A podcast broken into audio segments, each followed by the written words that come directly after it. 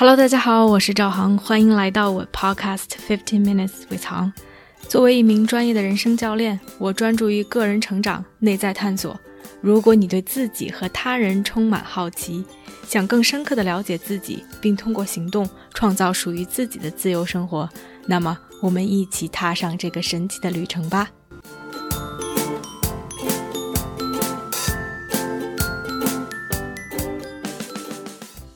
Hello，大家好，欢迎来到这期的 Podcast。最近看了一本书，是讲关于多巴胺的。书的题目就叫《The Molecule of More》，这个让我们想要更多的这样一个分子。它的副标题是说，多巴胺这样的一种化学物质是如何让我们想要更多的爱、性，如何激发我们的创造力，以及甚至可以去决定人类作为一个物物种的命运。看这本书是受到岑和 Real 的启发，他们是另外一个播客的两个主播，也是因为听了这个 Podcast，让机缘巧合让我们成为了素未谋面的朋友。之后再跟大家分享我和他们两个的故事。但在过去的两周看完这本书之后，在读的过程中以及读之后，都给我带来了很多的想法，以及对于自己的一些反思。所以今天想跟大家来分享一下。我觉得分享书这件事情其实挺难的。一方面，因为我的理念是每本书都是需要自己去看的。我即使可以去总结书里面的内容，但是知识对于我们来说是没用的，直到知识可以给我们自己以思考和启发。而每个人在不同的状态下，从一本书中得到的东西，那都是属于他们的。它可能激起我想法的点和你去读是完全不同的，所以我觉得分享书本身其实没有太多的意义。但如果我不去分享书里面的一些内容，就让我自己的感受缺乏了一些 context，缺乏了一些这种背景介绍。所以我稍微讲一讲书里面大概讲的一些概念，然后更多的其实我是想跟大家分享我在看书的时候的一些心路历程。以及自己在这个过程中的收获和反思。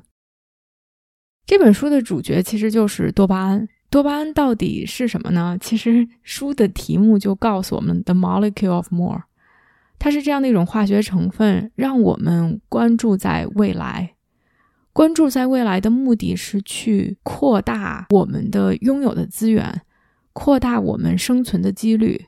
去 maximize our resources。让我们可以更好的活在这个地球上，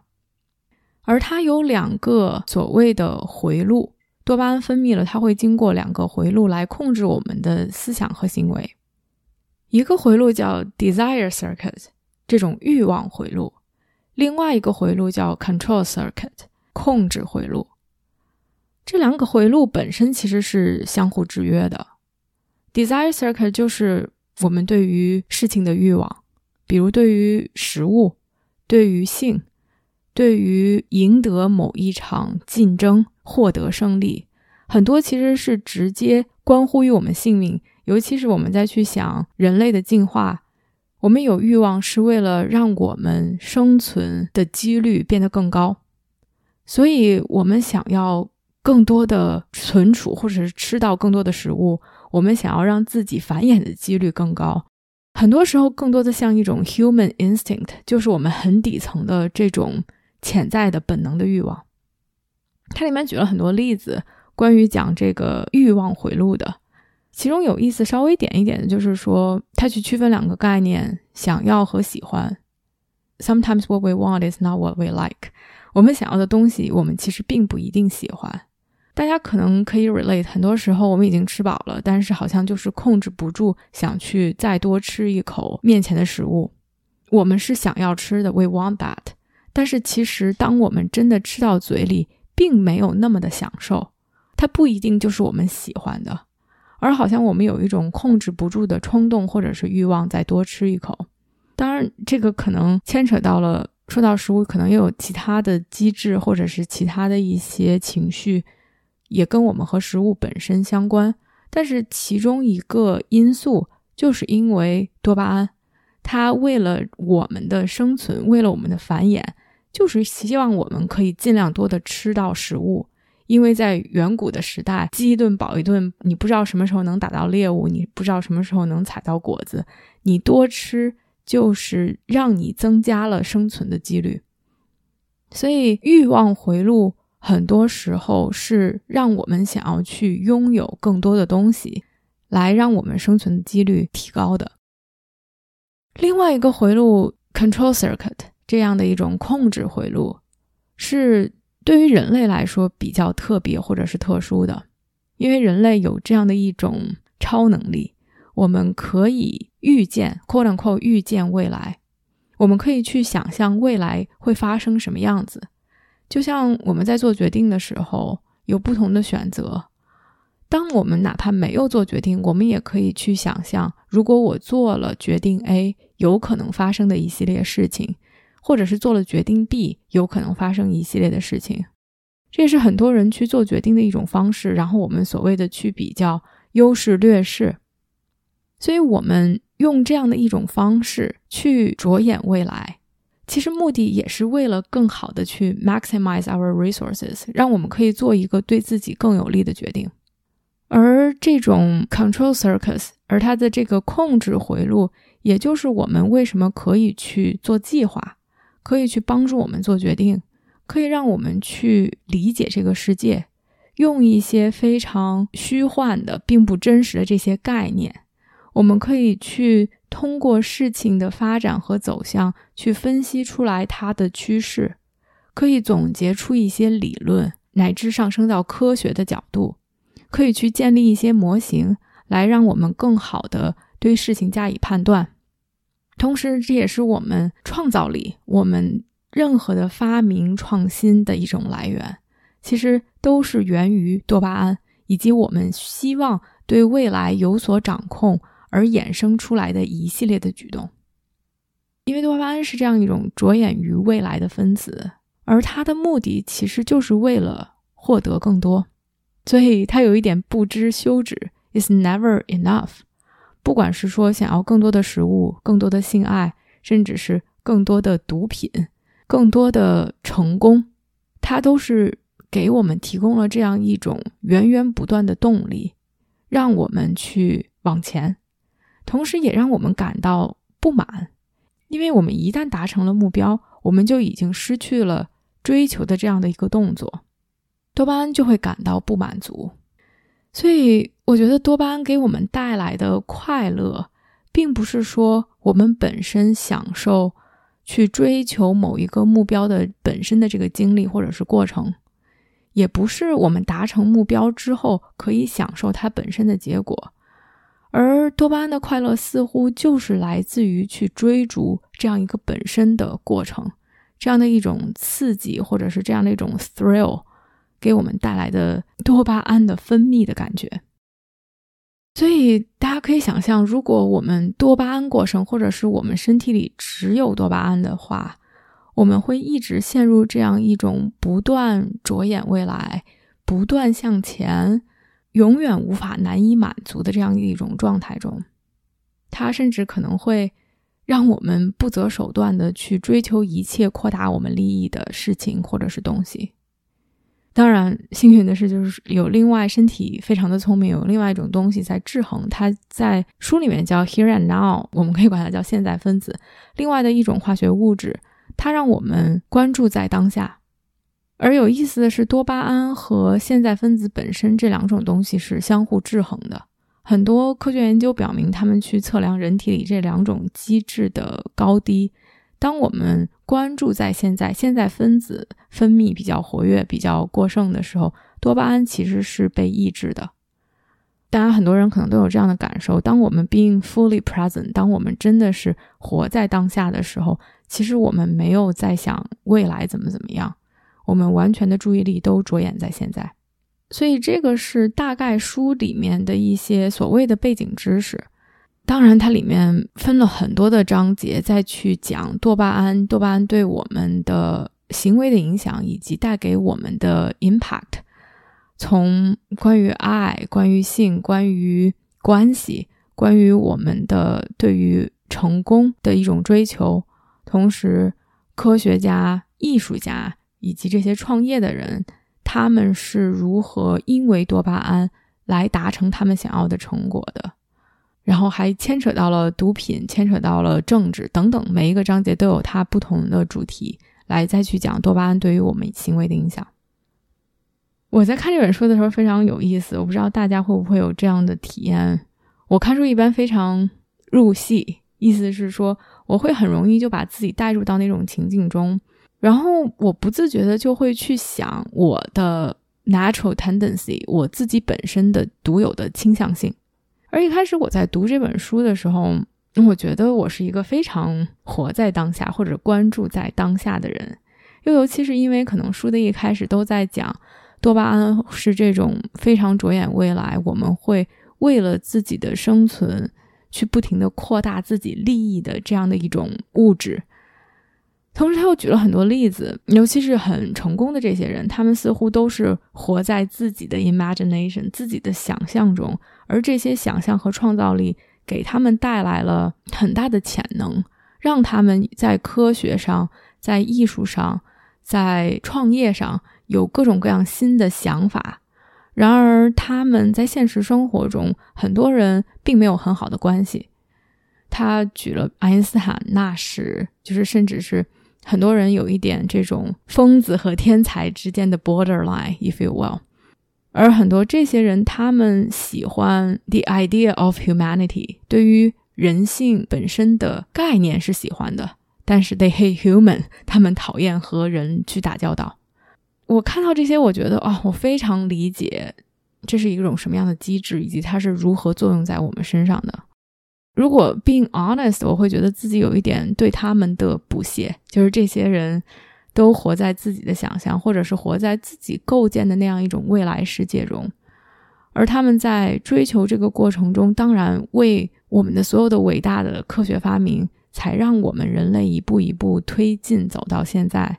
但他们其实无法关注在当下，关注在自己的生活中，才造成了他们的。关系的破裂，或者是 suffer，所以我觉得一方面是理解，另外一方面好像有一点小小的不屑，或者是鄙视他们这样的一种生活状态。同时，我觉得自己是一个非常关注在当下的人。我觉得 relationships source me 和别人的关系，不管是说自己的朋友、partner、伴侣，以及和客户和任何一个和我有连接的人，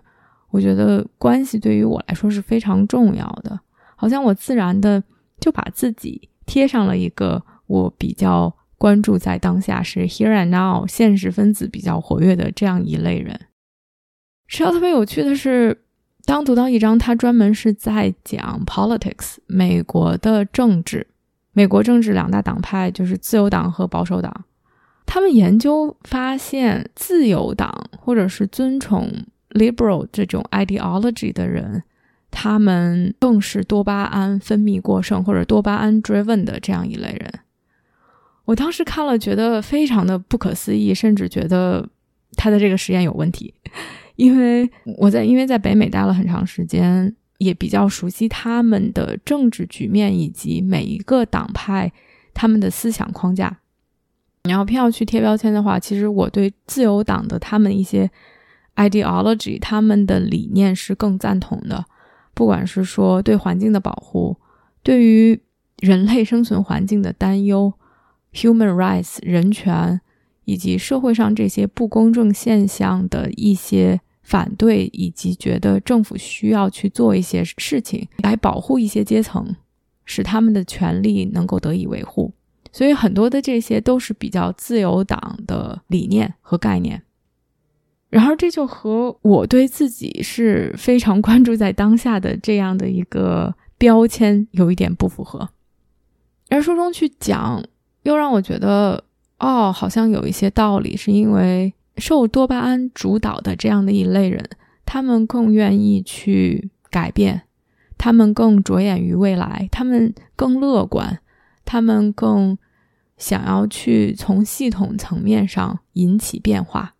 而这些都是非常 liberal、非常自由党派的一些想法，而保守党的人更愿意去保留现在，或者是 maintain status quo，更愿意去存留住自己已有的。所以看完这个章节之后，好像就是哎，我对自己不知道是谁了，又重新去为自己的一个 identity 进行一个判断。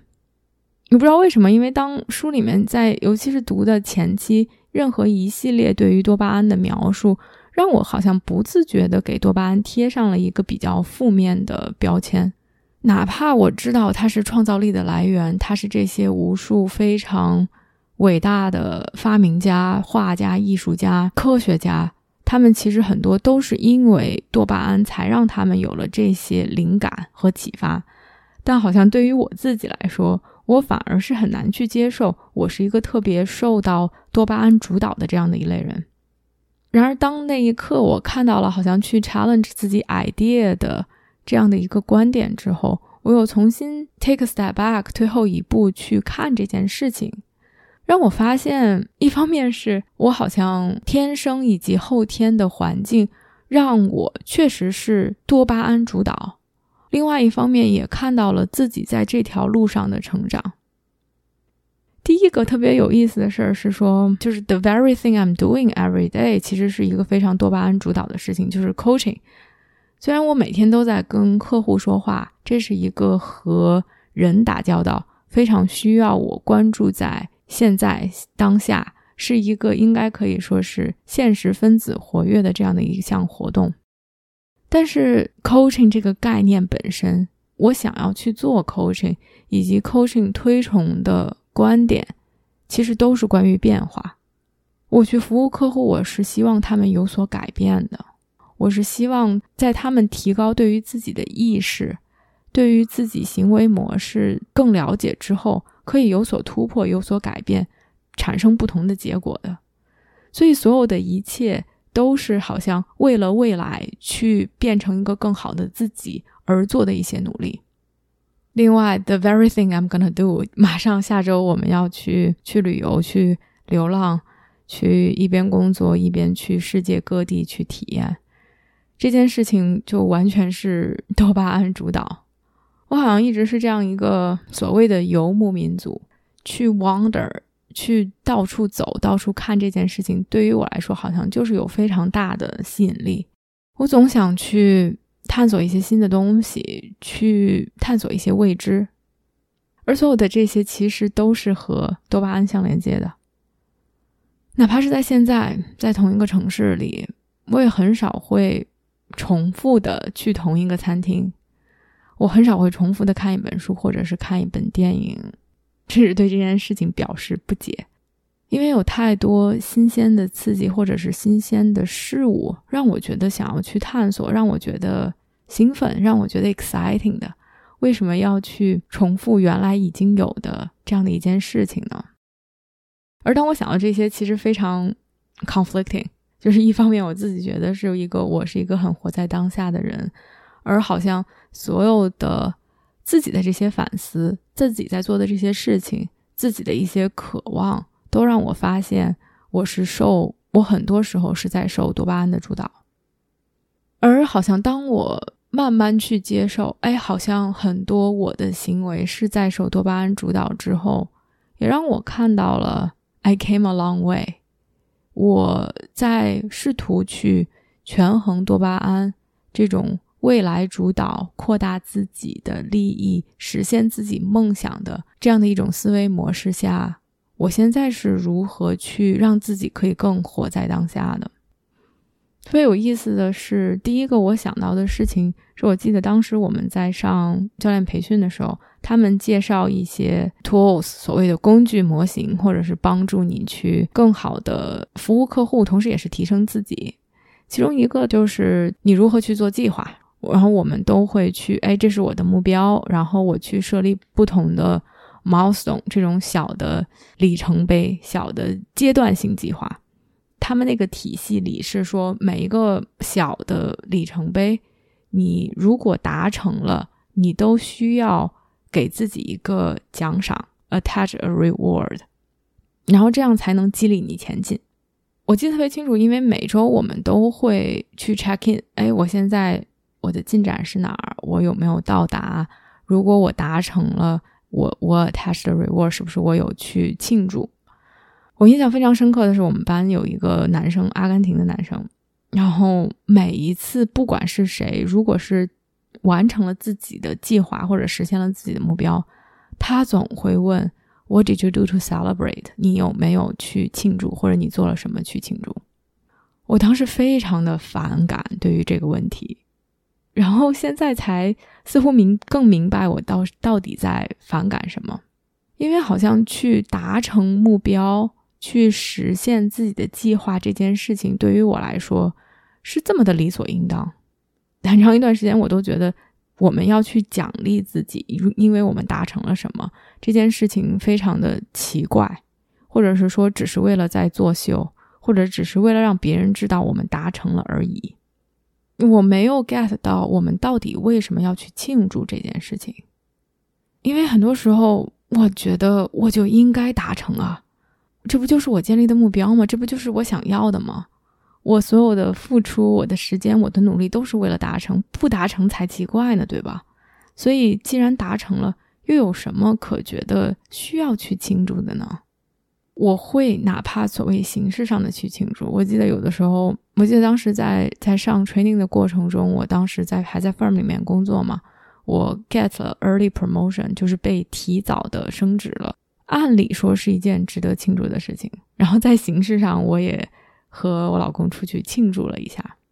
但是我其实并没有真的去 embody the spirit of celebration。我并没有真的感觉到庆祝的情绪，或者是欢欣的感受。我觉得那只是我完成了一件事情而已。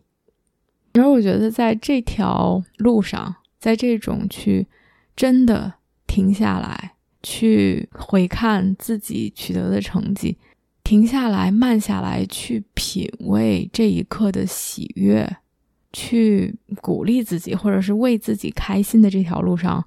我真的觉得自己还是有很多功课要去做的。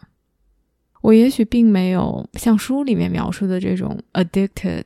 to drug 或者是 to achievement，并没有说对毒品上瘾，或者是说对成就上瘾。我一定要升职，一定要加薪，加完薪又想着如何的去赚更多的钱。我觉得这种表现在我身上并没有。但是他这种多巴胺主导的这种感觉是以另外一种形式体现出来的。我说我很难去停下来看到自己的成就，因为我觉得 I deserve it，这就是我应该做的，或者这就是我应该得到的。而哪怕现在，我也发现我对这种更多的追求，甚至体现在学习上，我会觉得哦，如果我没有在进步，或者是我没有在学新的东西。就会给我造成一种不安的感觉，这个东西就给我提供了动力也好，压力也好，再把我往前推着走。特别搞笑的是，哪怕在看这本书的时候，都有这种多巴胺主导的时刻的发生。我看这本书，我就是我觉得这本书有意思，我其实就是想享受这本书，我就是想享受读书的快乐。然而有很多字，我都是觉得。我想特别快的把它读完，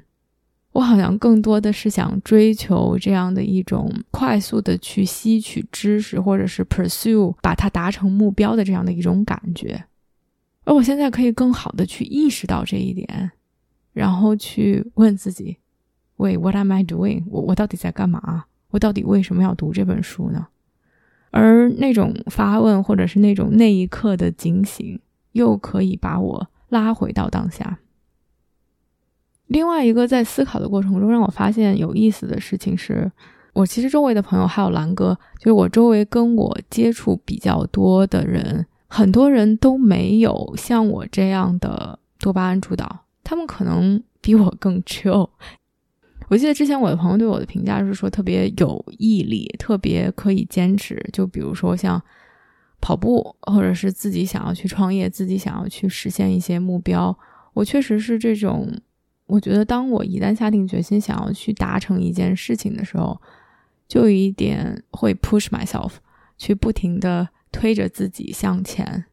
而它体现在其实很多方面，有时候很搞笑。当我注册了一个跑步的比赛之后，我就开始按照训练计划去训练，而你的身体肯定会有波动。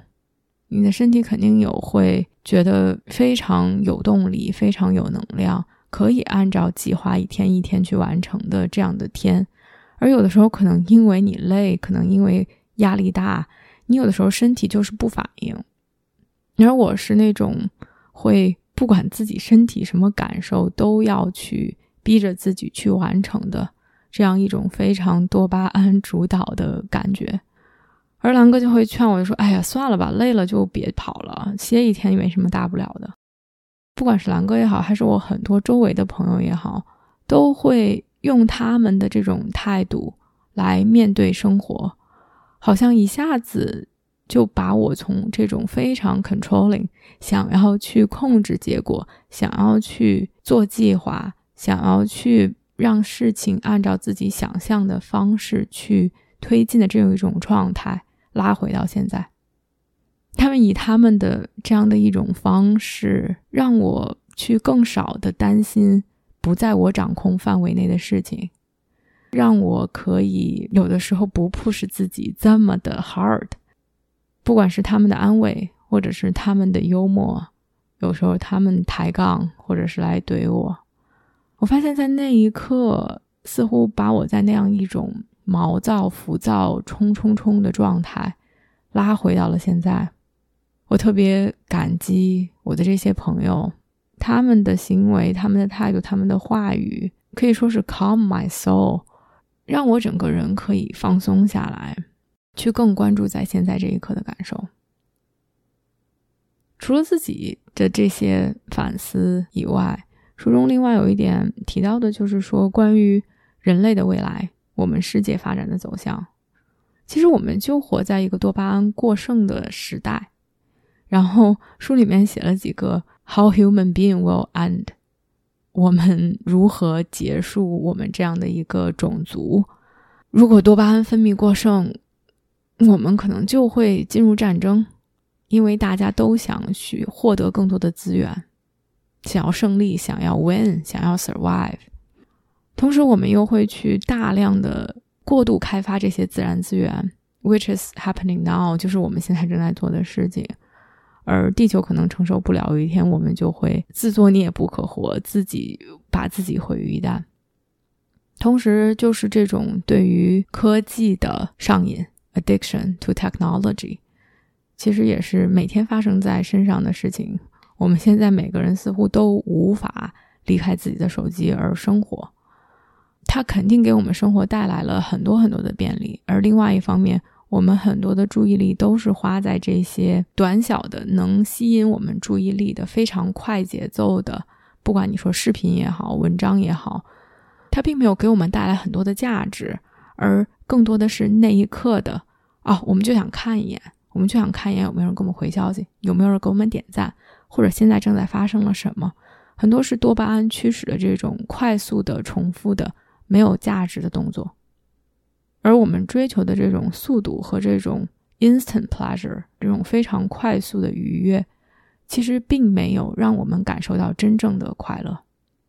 另外，我们又在科学家们其实无法停止他们的多巴胺分泌，他们就想去创造出来现在没有的东西，比如大家都在讨论的 VR virtual reality 这种虚拟世界。可能有一天，我们去就可以足不出户的体验到所有所有的东西，所有的一切都像是亲身经历一样的真实。而看到这些之后，我真的不知道，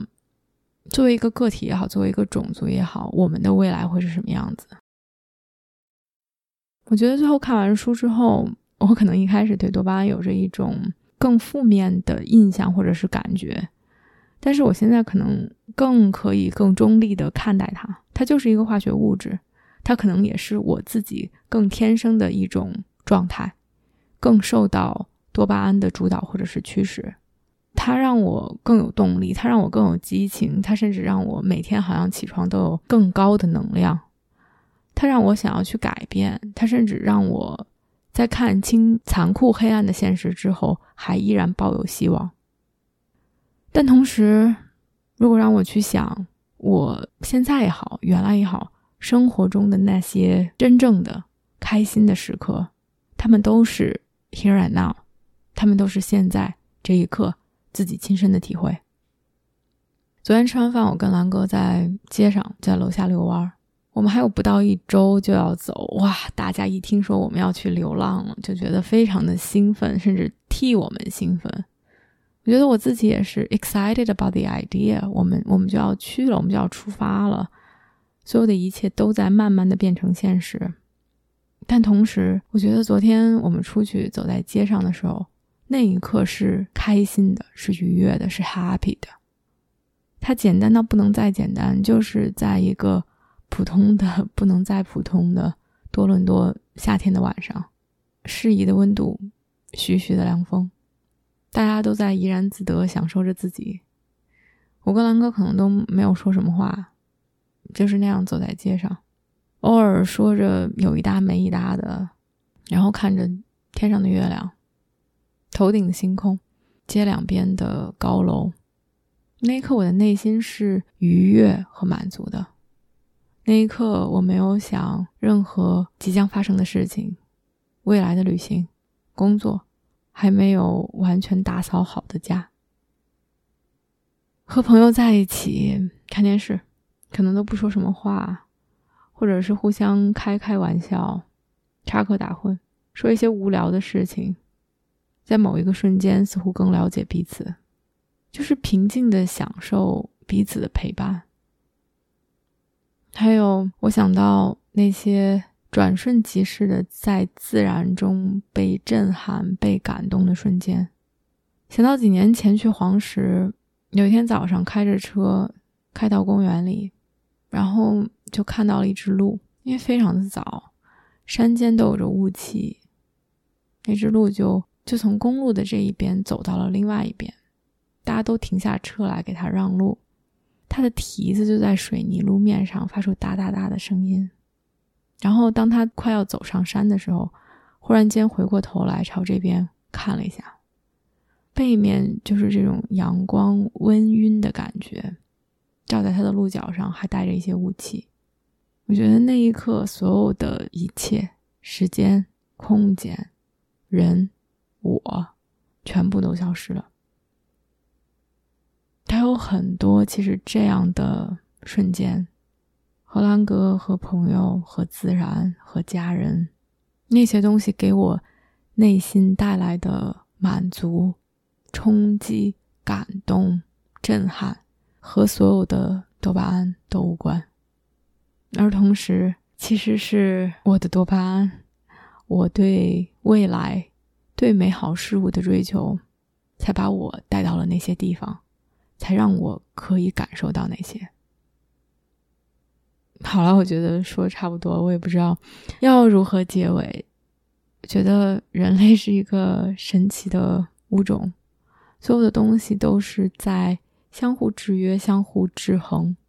多巴胺没有什么好坏。活在当下也没有什么好坏。如果没有多巴胺，我们可能会失去动力。如果没有活在当下，我们无法看到、体验到现在正在经历的每一刻的美好。所以今天差不多就说这么多啦。下周要飞到 Sweden，下周下周就要开始流浪了。我猜测在旅途中又会有很多新的体验和感受。期待跟大家讨论，分享给大家。好啦，我们下期见。